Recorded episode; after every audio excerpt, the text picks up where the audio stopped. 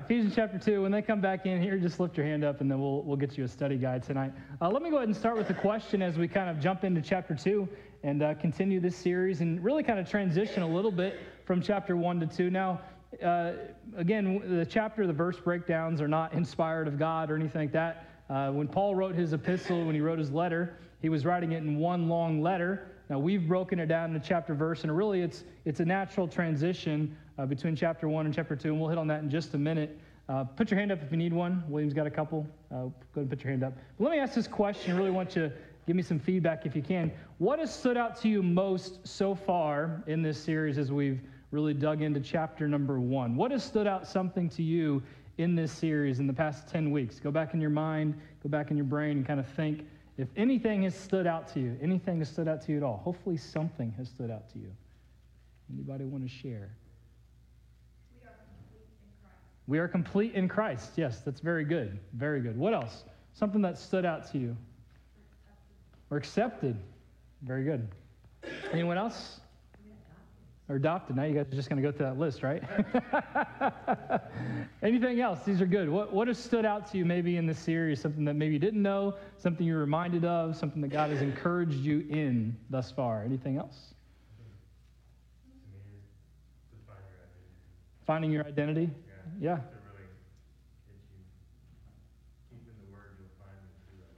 Exactly. Yes. Our identity should be found in Jesus Christ. And again, as I've said, uh, obviously the series that we're, I'm, I'm, preaching all kind of ties with that, but it's amazing how things I'm reading, either other messages that I'm listening to just on my own or podcast, it seems like everything is just tying into. I was driving uh, up yesterday on the road and was listening to a message, and it was from four or five years ago, a pastor that I know in uh, California. And uh, as I'm listening to it, I'm like, that's identity. That's what he's talking about. He wasn't, but he was, because everything ties together with that. So that's good. What else? Anything else stand out to you in this series thus far? Amanda, you want to say anything? Oh, hi. Good to see you. Very good. Doesn't matter what we want, it's what he wants. Yes, that's very good. What else? Anything else?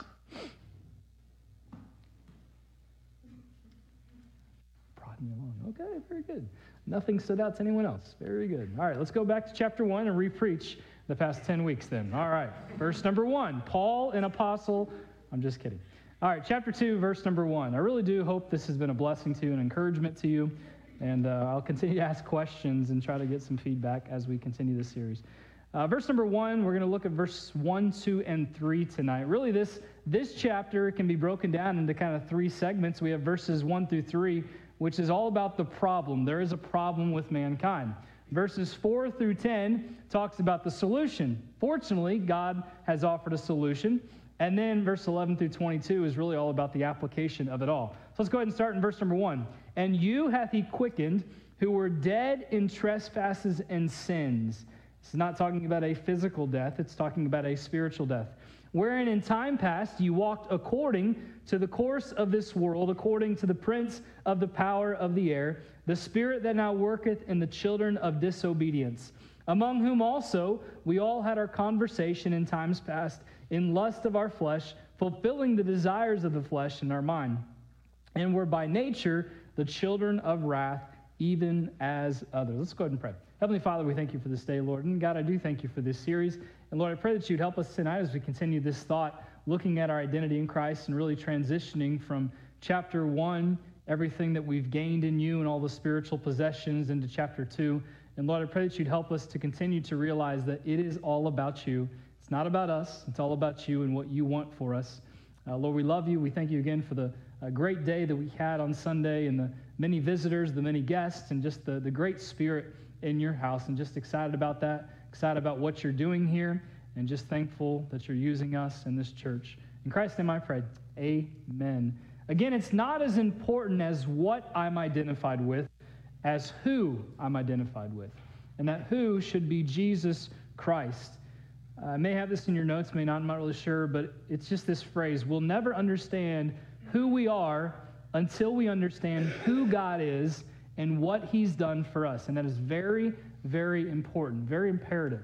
Understanding who God is, once we understand who God is, we're going to understand much more what He's done for us. Now, on Sunday mornings, this past Sunday and Easter Sunday, we kind of started a new series, Jesus Is. And over the next seven weeks, we're actually going to be looking in John, in the book of John, at, at those seven I am statements of Jesus. And I'm excited about that. It talks about I am the bread of life. It's the very first one. And I was telling the staff today, I said, what I thought about doing, which I still may, but I probably won't since I'm telling you now, but I thought about, you know, getting some, you know, good fresh bread or fresh, blah, blah, can't talk. Got it. Fresh baked bread, you know, from like Olive Garden or like Texas Roadhouse and stuff like that. You know, it's hot off the press. That's, that stuff's good. And then eating it all in front of you. And I'm like, man, this is just amazing. Wouldn't you love that? Wouldn't you be encouraged? Oh, what, what? Man, you should be encouraged for your pastor. What? I can eat it all. Yeah, Amanda's not really bread fan. But anyway, I probably won't do that because I don't want to just be like, oh, so full and I can't even preach. But anyway, uh, I'm excited about that. But even that series, I didn't necessarily intend it, but that series is about our identity because it's about who we are in Jesus Christ. Jesus is those things, and understanding who God is, as it says, we'll never understand who we are until we understand who God is and what He's done for us. And it's something that the Lord has helped me with over the past really several months and several years of my life. As I said, I think even last week, uh, going back to Logan and his life and some things that happened before there, and when I was a youth pastor and a minister already, I don't think I fully, truly understand who I was in Christ as I do today. What I'm saying is, seven years later, I understand a whole lot more of who I am in Christ than I did seven years ago. And that's all to the praise and the honor and glory of God, but it's also because I've been growing in Christ. I've been trying to have a deeper, meaningful relationship with Christ.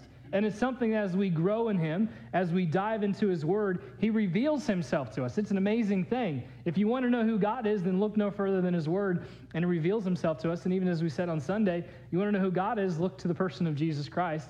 And that's, that's the person who He is. He's that image of the invisible one.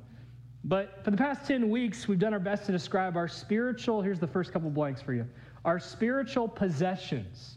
Remember, it's all about that identity. I am blessed and chosen, adopted and accepted, forgiven, redeemed, all those things. So we've done our best to describe our spiritual possessions in Christ. Chapter 2 kind of flips the page, and Paul turns the page to start hitting on our position in Christ. Our position in Christ. This is important. Understanding again who we are, not just what we possess, but our standing, our position in Christ. Ephesians 2, Paul shows us the full spectrum of our new position. This chapter is about the Christian's past, present, and glorious future. Um, and uh, one, one, thing I want us to do tonight is uh, I want you to try to memorize Ephesians chapter 2, verse number 1. And we'll try to say it together next week. I, want to, I don't often do this and give you homework, but I'm going to give you homework for this week. Uh, do your best to just memorize Ephesians chapter 2, verse number 1. Let's pop that verse up on the screen, guys. Now let's go ahead and say that together. Ready? Begin. And you hath he quickened who were dead in trespasses and sins. I want you to memorize it because I want it to stick with you. Because again, this is going to help us understand our position in Christ and who we are. Let's read it one more time. Ready? Begin. And you hath he quickened who were dead in trespasses and sin. Paul is going to show us the depths of where we were and how bad it was. And then he's going to contrast them with how good it is with Christ in being in Christ.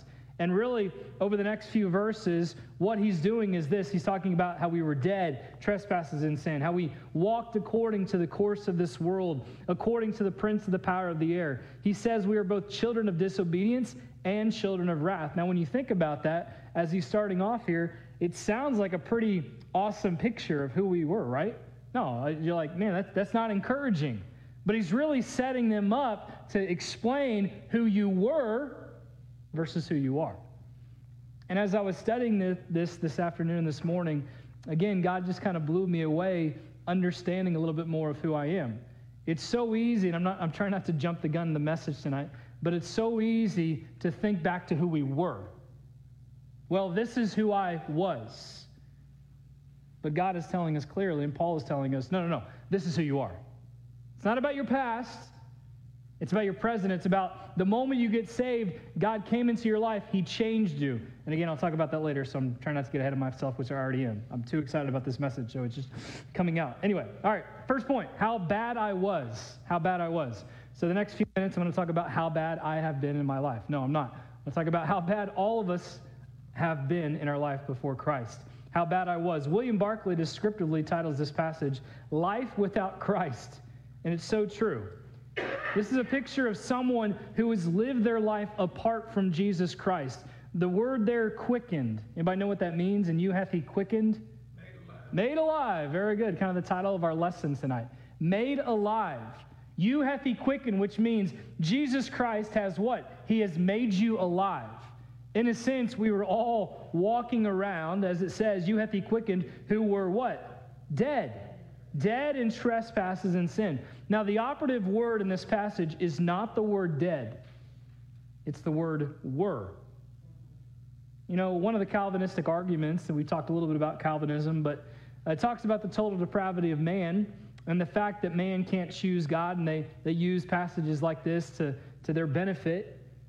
You know, they say, well, well, the Bible says we were dead, and, you know, a dead man can't do anything.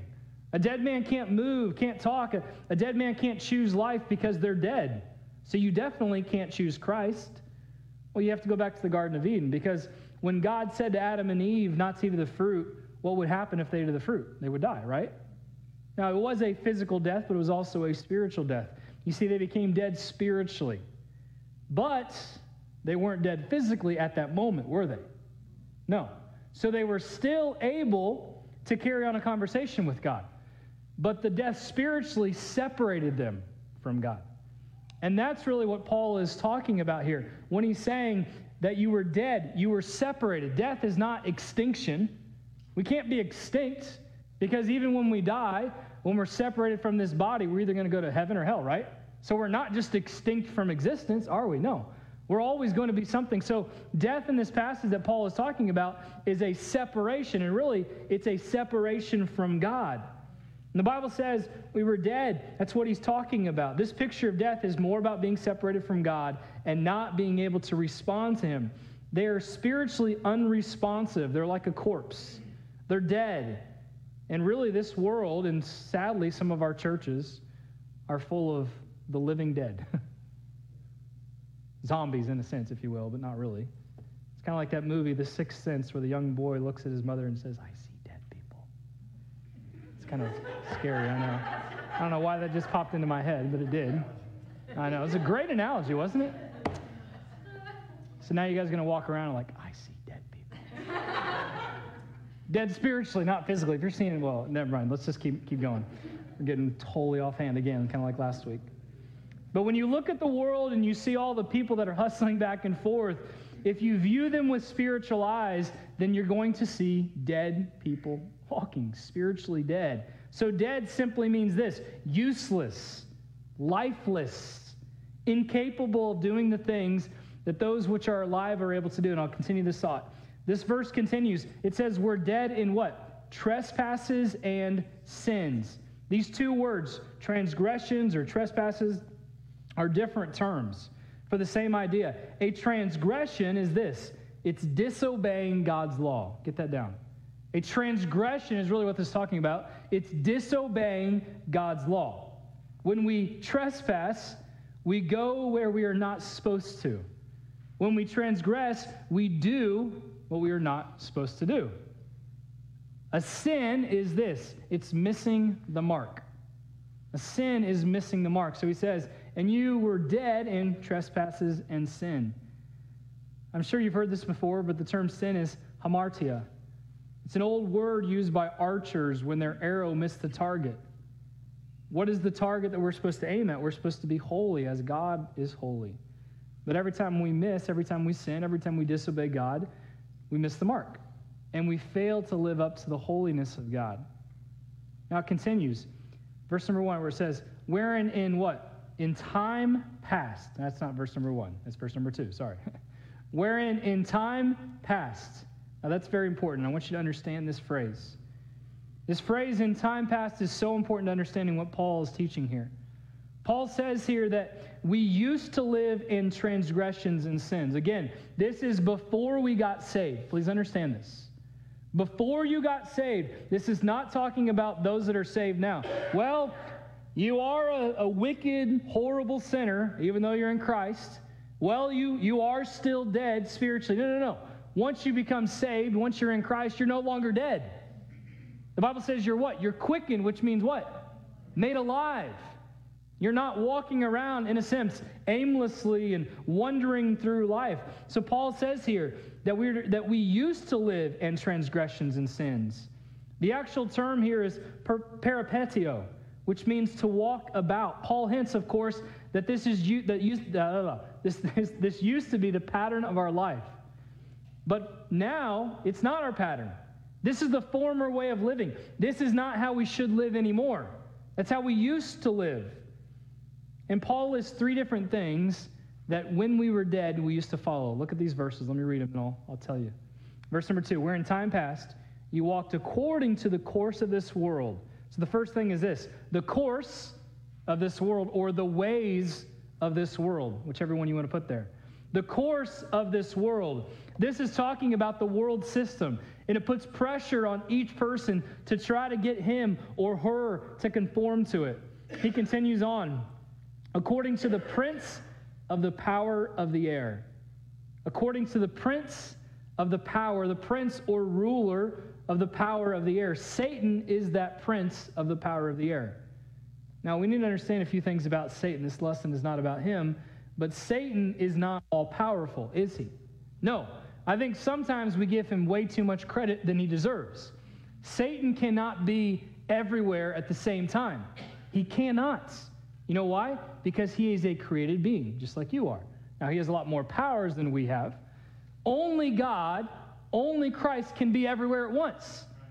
He is omnipotent, which means all powerful. He is omnipresent, which means he is everywhere at once, which is hard to believe, hard to fathom in our minds. But Satan cannot be everywhere at once. Look at the Bible, or look in the book of Job, where he's asking him, Where you been? Well, walking to and fro. He's, he, he's, he's only in one place at a time. Now, he has a lot of demons that are working with him that are, in a sense, spread out doing his bidding. But this, this prince of the power is, is Satan. Satan, again, can't be more place, one place at one time, but he has so infiltrated the world system with his demonic forces working alongside of him. He influences the lives of unbelievers as well as believers. I want you to get this. One of Satan's biggest tools to get people to disobey God is through lies. He loves deception. He's the master of deception. He's a master deceiver. He's a master manipulator. He tricks us. The Bible says that he is the accuser of the brethren. He loves accusing us and setting up every scenario, every way in which we don't measure up to God. Now, stay with me here because this is very important over the next few minutes. And we have people in our churches that are listening more to the lies from the accuser than they are listening to the one who is the way, the truth, and the life. And this is why so many Christians struggle with their identity because they're listening to false accusations, they're listening to lies and not the truth. You want to know what the truth is right here? Look no further than God's word. You don't have to turn on the news to see what the truth is. They sprinkle truth with a lot of lies. You see, that's what our world system does because it's so infiltrated with the prince of this world. He is the accuser of the brethren and he loves to deceive. And that's what Paul is saying here. As he goes back to verse number one, you at the quicken who were dead, wherein in time past you walked according to the course. Now, it's not a present tense, it's a past tense. You, this is how you used to walk. You used to walk according to the course of this world, according to the prince of the power of the air. And he goes on, the spirit that now worketh in us, or uh, sorry, in the children of disobedience. The next thing is this the spirit. Back in chapter 1, verse 17, we see this word spirit again. That term is referring to our nature or character of wisdom and revelation. It's the same idea here. As unbelievers, we had the spirit of disobedience, the nature or character of rebellion against God. And we will see this in the next few verses. So here's what Paul is saying here quickly You are not what you used to be. So don't live like that. Did you get that? You are not who you used to be. Were. I'm going to blow you away. In the Greek, you know what it means? It means were. I know, it's just mind blowing. Were, excuse me, were means were. It means past tense. I'm not an English major, I'm not a grammar major, but I do know the difference between past tense and present tense. Past tense, were, was, Present tense, are, am. Paul isn't saying, okay, once you're saved, once you're in Christ, you're still a wicked, horrible, worthless person. Does he say that? No. But do we believe that sometimes? Yeah. Because we're following the lies of this world.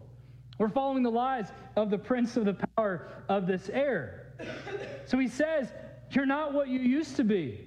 Don't live like you used to live. If you're saved, as it says in 2 Corinthians 5 17, therefore, if any man be in Christ, he is a new creature. Old things are passed away. Behold, all things are become new. You're not who you used to were, and aren't you thankful that you're not who you used to were? I'm so thankful for that. I don't even know if I said that right, but I'm thankful. And really, it's about becoming more and more like Christ, about being sanctified. And really, sanctific- sanctification is really a process of becoming more and more like Christ. Look, we should be more and more like Jesus every day since the moment we got saved. But I fear too many Christians look more like the world than they do like Christ. Either they don't realize what they have in Christ or they don't believe that it's for them. Look, what you have in Christ, you got at the moment of salvation. That doesn't change. Again, chapter one is all about the possessions, it's all about your inheritance. This isn't an inheritance that, oh, you can claim it in about 15 years. Once you once you truly sanctified, once you're truly holy, then you can claim your inheritance. No, no, no, that's not what Paul is saying. The moment you get saved, everything that we talked about in chapter one is yours. Did you get that? Everything that we talked about is yours. That doesn't work in our system in, in our world today. Inheritance, a lot of times you have to go through the courts, you have to wait, you have to, you know, a lot of, a lot of ins and outs to it. But with Christ, everything that He has is yours the moment you're saved.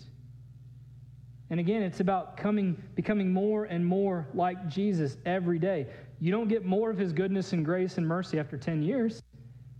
You don't get more of your inheritance after you complete a set of steps. You get it all. It's important to take it all in and use it to draw us closer to Christ. But Satan loves reminding us of our past, does he not? He loves bringing up your sin and pounding you down with that. But, friends, that's all on the cross. In order to grow in grace, you can't get caught up with who you were. Let me say that again. In order to grow in grace, you cannot get caught up with who you were. You have to understand who you are. Let me try to illustrate it here the next few minutes. You know, we have a lot of people today that are living under guilt and condemnation and fear and worry and stress instead of just living under Christ. In a sense, it's like we're balancing the scales. You ever seen one of those scales, the, the balance, you know, on it? You put something on that's heavier and this side, you know, weighs down. You know, really, I, I think this is kind of what we're doing. Where, how many have ever been on one of those teeter-totters, you know, you're kind of going up and down and all that kind of stuff? You get someone that's really heavy, you're a lot of people on there, and they, they push you up. I, I, I think, let me try to explain this. I think this is kind of what's happening. You know, when Christ came into our lives, on the balance of the scales, like he made it all about him. He took away all of our past, all of our guilt, all of our shame, all that baggage that we had before Christ. And here's what I think we do. And I say this because I think I've done this at times in my life. Instead of just removing all that past and condemnation and guilt and fear, what do we try to do? We, we, we grab it, we, we, try to hang on to it. But, but, I, but I need this. I, I need to hold on to this. I need, I need to remember this. So, in a sense, instead of just letting Christ totally balance out the scales and obliterate who we were, you know, because, you know, who we were, the right side of my hand right here, who we were, you know, was weighing us down. We were dead. Christ came in and boom, flipped us upside down. But we're trying to, no, no, no, I, I, I got to take this guilt. I got to take this condemnation. I got to take this fear. I got to take all these pressures, and we try to almost even it out. We're trying to bring our past with us. But, friends, I'm here to tell you that your past is your past. That is not who you are. And again, this series should help blow the doors off obliterate who you thought you were. Because who you are in Christ makes all the difference in the world. Look, there's a difference between who you were and who you are. So why can't we get beyond that? Why can't we get beyond the fact that who I was before Christ is not who I am now? Who I was was a no good, worthless, wretched, scoundrel, sinner, whatever. Who I am is not that. I am not that person anymore. You are not that person anymore. Pastor, you don't know what I did. Did you get saved? Well, yeah. Well, you're not that person anymore. That's what he's saying here. You were dead. And one of these weeks, I'll really get passionate about this, okay? I promise you. Again, were, it means were, it means past.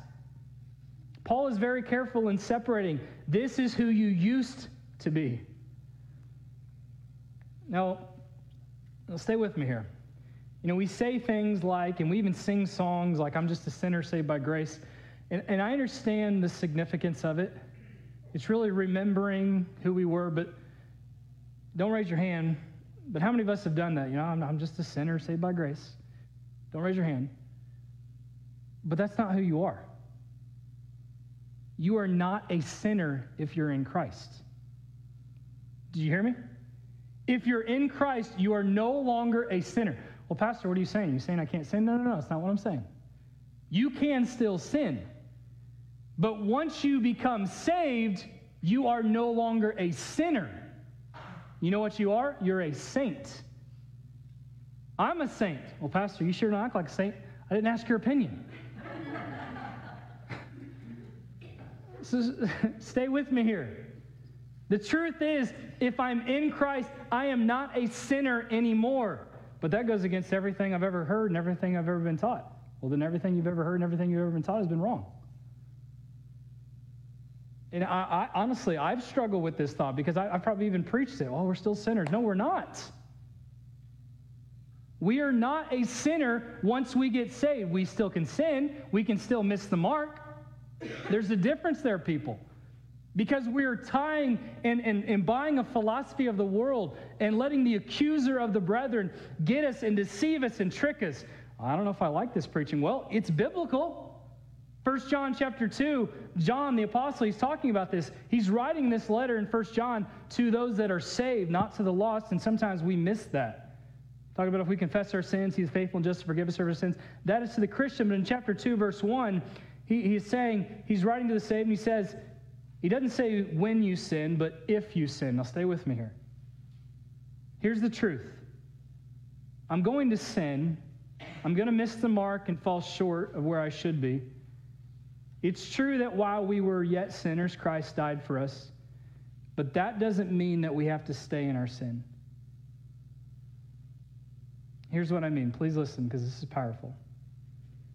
By constantly saying, I'm, I'm a sinner, if you're, a, if you're saved, by constantly saying things like, I'm, I'm a sinner, but I'm thankful that God saved me and, and forgives me, that is wrong thinking because we are living with a sin consciousness. If we are living according to the revelation of grace, our hearts should instead be focused on a right standing with God. As a believer, you may still sin, but that does not mean you're a sinner. I know it's getting very quiet. Because here's what I'm trying to explain. Once you become saved, once you are in Christ, you are no longer that person anymore. Amen. Make sense? You're not that person. But, but, but you, you don't understand what I've done. It doesn't matter what you've done, that was past. This is who you are. Read chapter 1. That's who you are. Read chapter 2. That's who you are. Read chapter 3. That's who you are not what we think about ourselves. And again, I'm glad I'm not who I was. This is important because of what Paul is saying here. In Romans, he talks about this in chapter 6 and 7 and 8. When you come to Christ, get this down. Romans teaches that your old nature was crucified with Christ. Your old nature, your past, was crucified with Christ, which means it's on the cross. And I want you to get this. And again, this is kind of a mind blowing truth. It really is. You cannot be the possessor of two natures, which means you can't have a sin nature and a saint nature. You can't do both. It, it, that's not who you are. Well, well it's, it's, it's natural for, for me to sin. Can I help you with something? Actually, it's not. If you're saved, it is not natural for you to sin. I don't understand what you're saying. If you came to Christ, your old nature was demolished. Write that down. If you came to Christ, your old nature was demolished. You see, this series is all about our identity. It's about understanding who we are, not who we were. Understanding who we are, not who we were. 2 Corinthians 5:17, we've already read that verse and quoted the verse. Therefore, if any man be in Christ, he is a new creature. Old things are passed away, behold, all things become new. It's referencing your nature, who you are in God's view of things. Pastor, I still struggle with sin. Of course you do. That's called your flesh. And your flesh is going to struggle. There's a constant battle between your flesh that's warring with your spirit. But what's the difference between your nature and your flesh? Your nature is the truest thing about you. Your flesh, in a sense, is like a software that's being rewritten. The source of your being has been made new. There's going to be a daily struggle of who we are versus who we were, and how we think and how we behave. He continues on, and we're going to hit more of on this thought next week. Verse 3 Among whom also we had our conversation in times past, the lust of our flesh fulfilling the desires of the flesh. So when you fulfill the desires of your flesh, that's not what you're supposed to be. That's not who you're supposed to be. You're not supposed to be the person that is still fulfilling the desires of your flesh. But, but I, I still struggle with that because you don't understand who you are. Once you're a Christian, it shouldn't be a natural thing to continue living in sin. Did you get that? But yet, how many times do we do that? And we sweep it under the rug. Well, it's not that big of a deal. I'm here to tell you sin is sin, and it's a huge deal to God.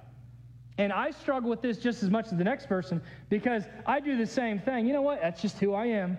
I've always been a sinner, always be a sinner. No, if I got saved, the moment I got saved, I'm no longer a sinner. I am a saint. Well, don't you have to be dead? No, no, no. a saint just means someone that is basically alive in Christ. It's a new creation. Verse 3 And we're by nature the children of wrath even as others. That's who you used to be. So please get this. Do not define yourself by who you used to be anymore. Let me say that again. I don't have this in your notes, but you can write it down. Do not define yourself by who you used to be. Do not define yourself by who you used to be. Well, I used to be a drunk. I used to be this. Well, maybe that was before Christ. If you're in Christ, you're not that person anymore. You're one of His. Don't cheapen who God is. Don't cheapen who Christ is. Don't say you're something that He never intended you to be. Go back to, or go uh, forward to Galatians, or back, sorry. One of those places. Galatians chapter 3. You know, really, in all of Paul's letters, especially Galatians, Ephesians, Philippians, Colossians, he's addressing these churches and he's addressing their identity struggle as well. Look what he says in verse number 1, chapter 3. O foolish Galatians, who hath betwixt you? I know we don't really use those words today, but who hath betwixt you that you should not obey the truth? Hey, I'm here to tell you, I'm telling you what the truth is, and the truth is who you are in Jesus Christ. So who is who is telling you lies? Who is telling you that you're something that you're not? Before whose eyes Jesus Christ hath been evidently set forth, crucified among you. This only would I learn of you, received you by the Spirit, by the works of the law, or by the hearing of faith. Are you so foolish? Having begun in the Spirit, are you now made perfect by the flesh? Have you suffered so many things in vain? If it be yet in vain, he therefore that ministered to you the Spirit and worketh miracles among you, uh, doeth he it by the works of the law or by the hearing of faith? Skip down to verse number uh, 9. So then they which be of faith are blessed with faithful Abraham. Verse number 10. For as many as are of the works of law are under the curse. If you're still living under the law, who you used to be, you're under the curse. For it is written, Cursed is everyone that continueth not in all things that are written in the book of the law to do them. Here's, here's what he's saying here Sin's grip in our lives is no stronger, no more stronger. We're not uh, held together by the chains of the past. You ever been chained up? Hopefully not. But if you have, it's hard to get free, right? I don't know why I said that. Anyway.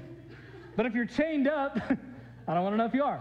Uh, if you're chained up, it's hard to break free those chains, right? It really is. And our old nature before Christ, I think this is the old nature still. Uh, old nature before Christ, we were in chains, we were in bondage. We couldn't break free.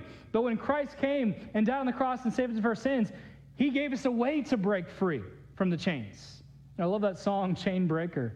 Someday we'll sing it here, but it's, it's, a great song. You know, we, we should not be chained up with our past and our, and our guilt and our condemnation, but yet what we do is we get saved, we're in Christ, we're no longer enchained, we're no longer enslaved, and yet I got to keep those chains on me. I, I got to remember who I am. I gotta, I gotta continue to struggle this. Why? Why do we continue to struggle with our past? That's why we're not thriving in our present. That's why we're not going to thrive in our future. Sin's grip on our lives is no stronger than the rope that constrains a circus elephant. Elephants are very powerful, powerful creatures, capable of amazing feats of strength, yet trainers are able to keep them in place with a rope and a small stake in the ground. How is this possible? Why does the elephant allow this intrusion of its freedom, its very nature of power? It begins through training when the elephant is very young. A strong chain is placed around the elephant's ankle and secured with a formidable stake into the ground. The young pachyderm will pull and pull and pull until he, he or she will eventually give up, succumbing to the grip, realizing that they cannot break free from that chain. It is too strong, has a such a strong grip on them. Even when full grown and capable of freeing themselves, the pressure of a simple rope tied to a small stake can hold an elephant captive because it has grown to believe that it cannot pull itself free. It's ingrained in their minds that this rope, this chain, is holding me back. Stay with me here. Paul is saying here to the Galatians and even the Ephesians that they are captive like an elephant. Their past beliefs of working their way to heaven have rendered them useless and helpless. And we too allow the chains of our past to bind us.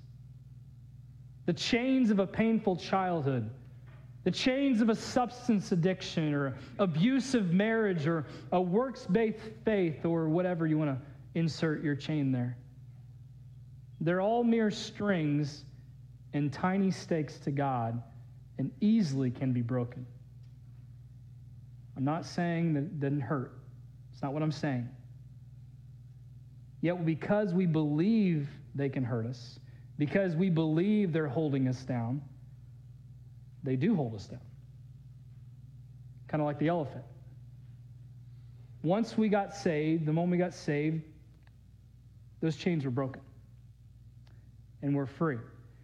And instead of living in true freedom, you know what we've done? In a sense, we've tied a rope, a rope, a string to our ankle and a little stake. I can't break free. This pressure is too great. I just, I just, I just can't do it. It, it. It's a struggle. You know, it's like being tied down by a little kite string. A kite string should not hold you back. You know, you don't have to be physically strong like myself and Carrie to break free from a kite string. Why do you guys laugh every time I say those things? Yeah, probably are. but I think that's a powerful picture. You know, the elephant in their mind, I'm still in bondage. All they have to do is basically move their leg and they're free. All we have to do is realize who we are and we're free. I'm not that person anymore. Glory to God. I am not a sinner anymore. I am a saint. I can still sin. I can still mess up. I can still fall short. I can still miss the mark. But I am not that person.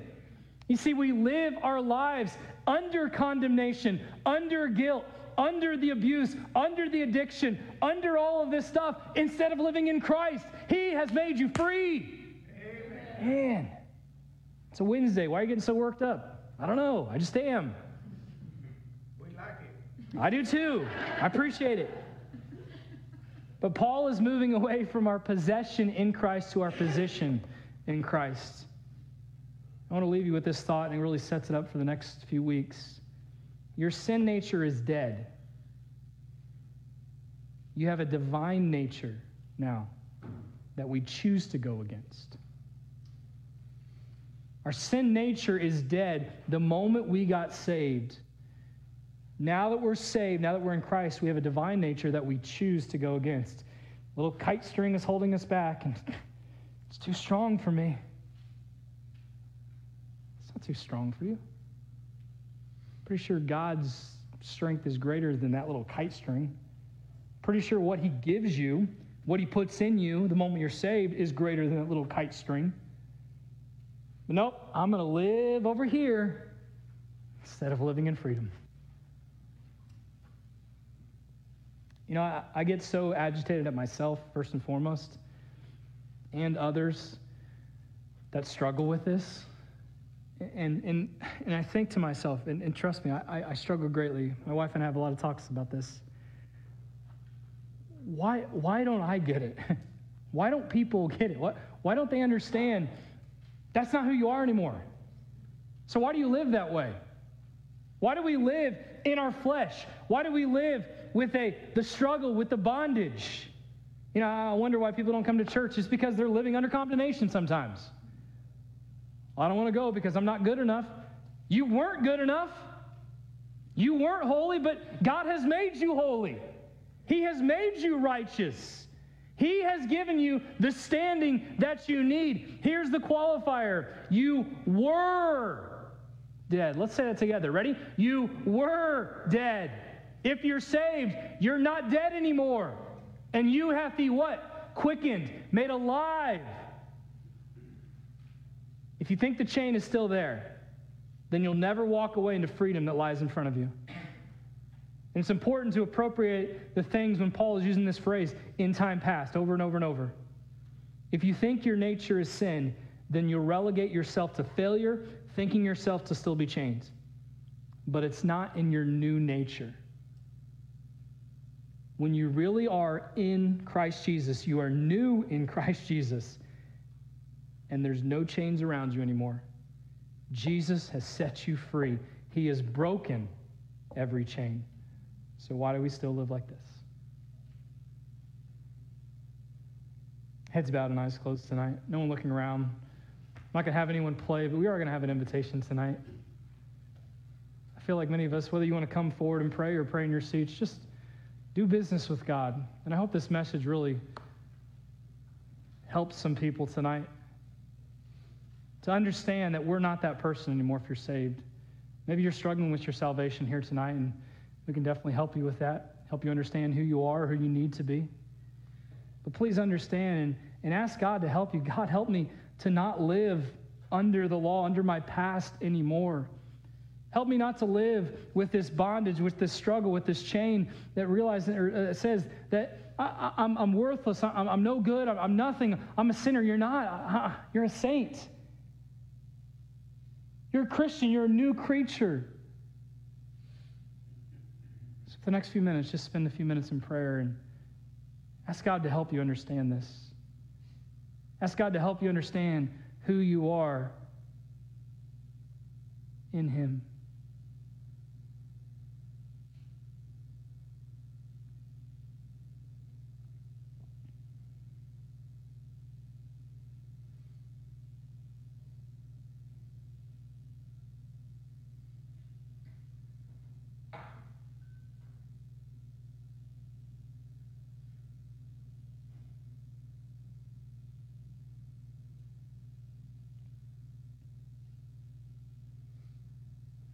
Heavenly Father, I do thank you for this day, Lord. I thank you for this lesson.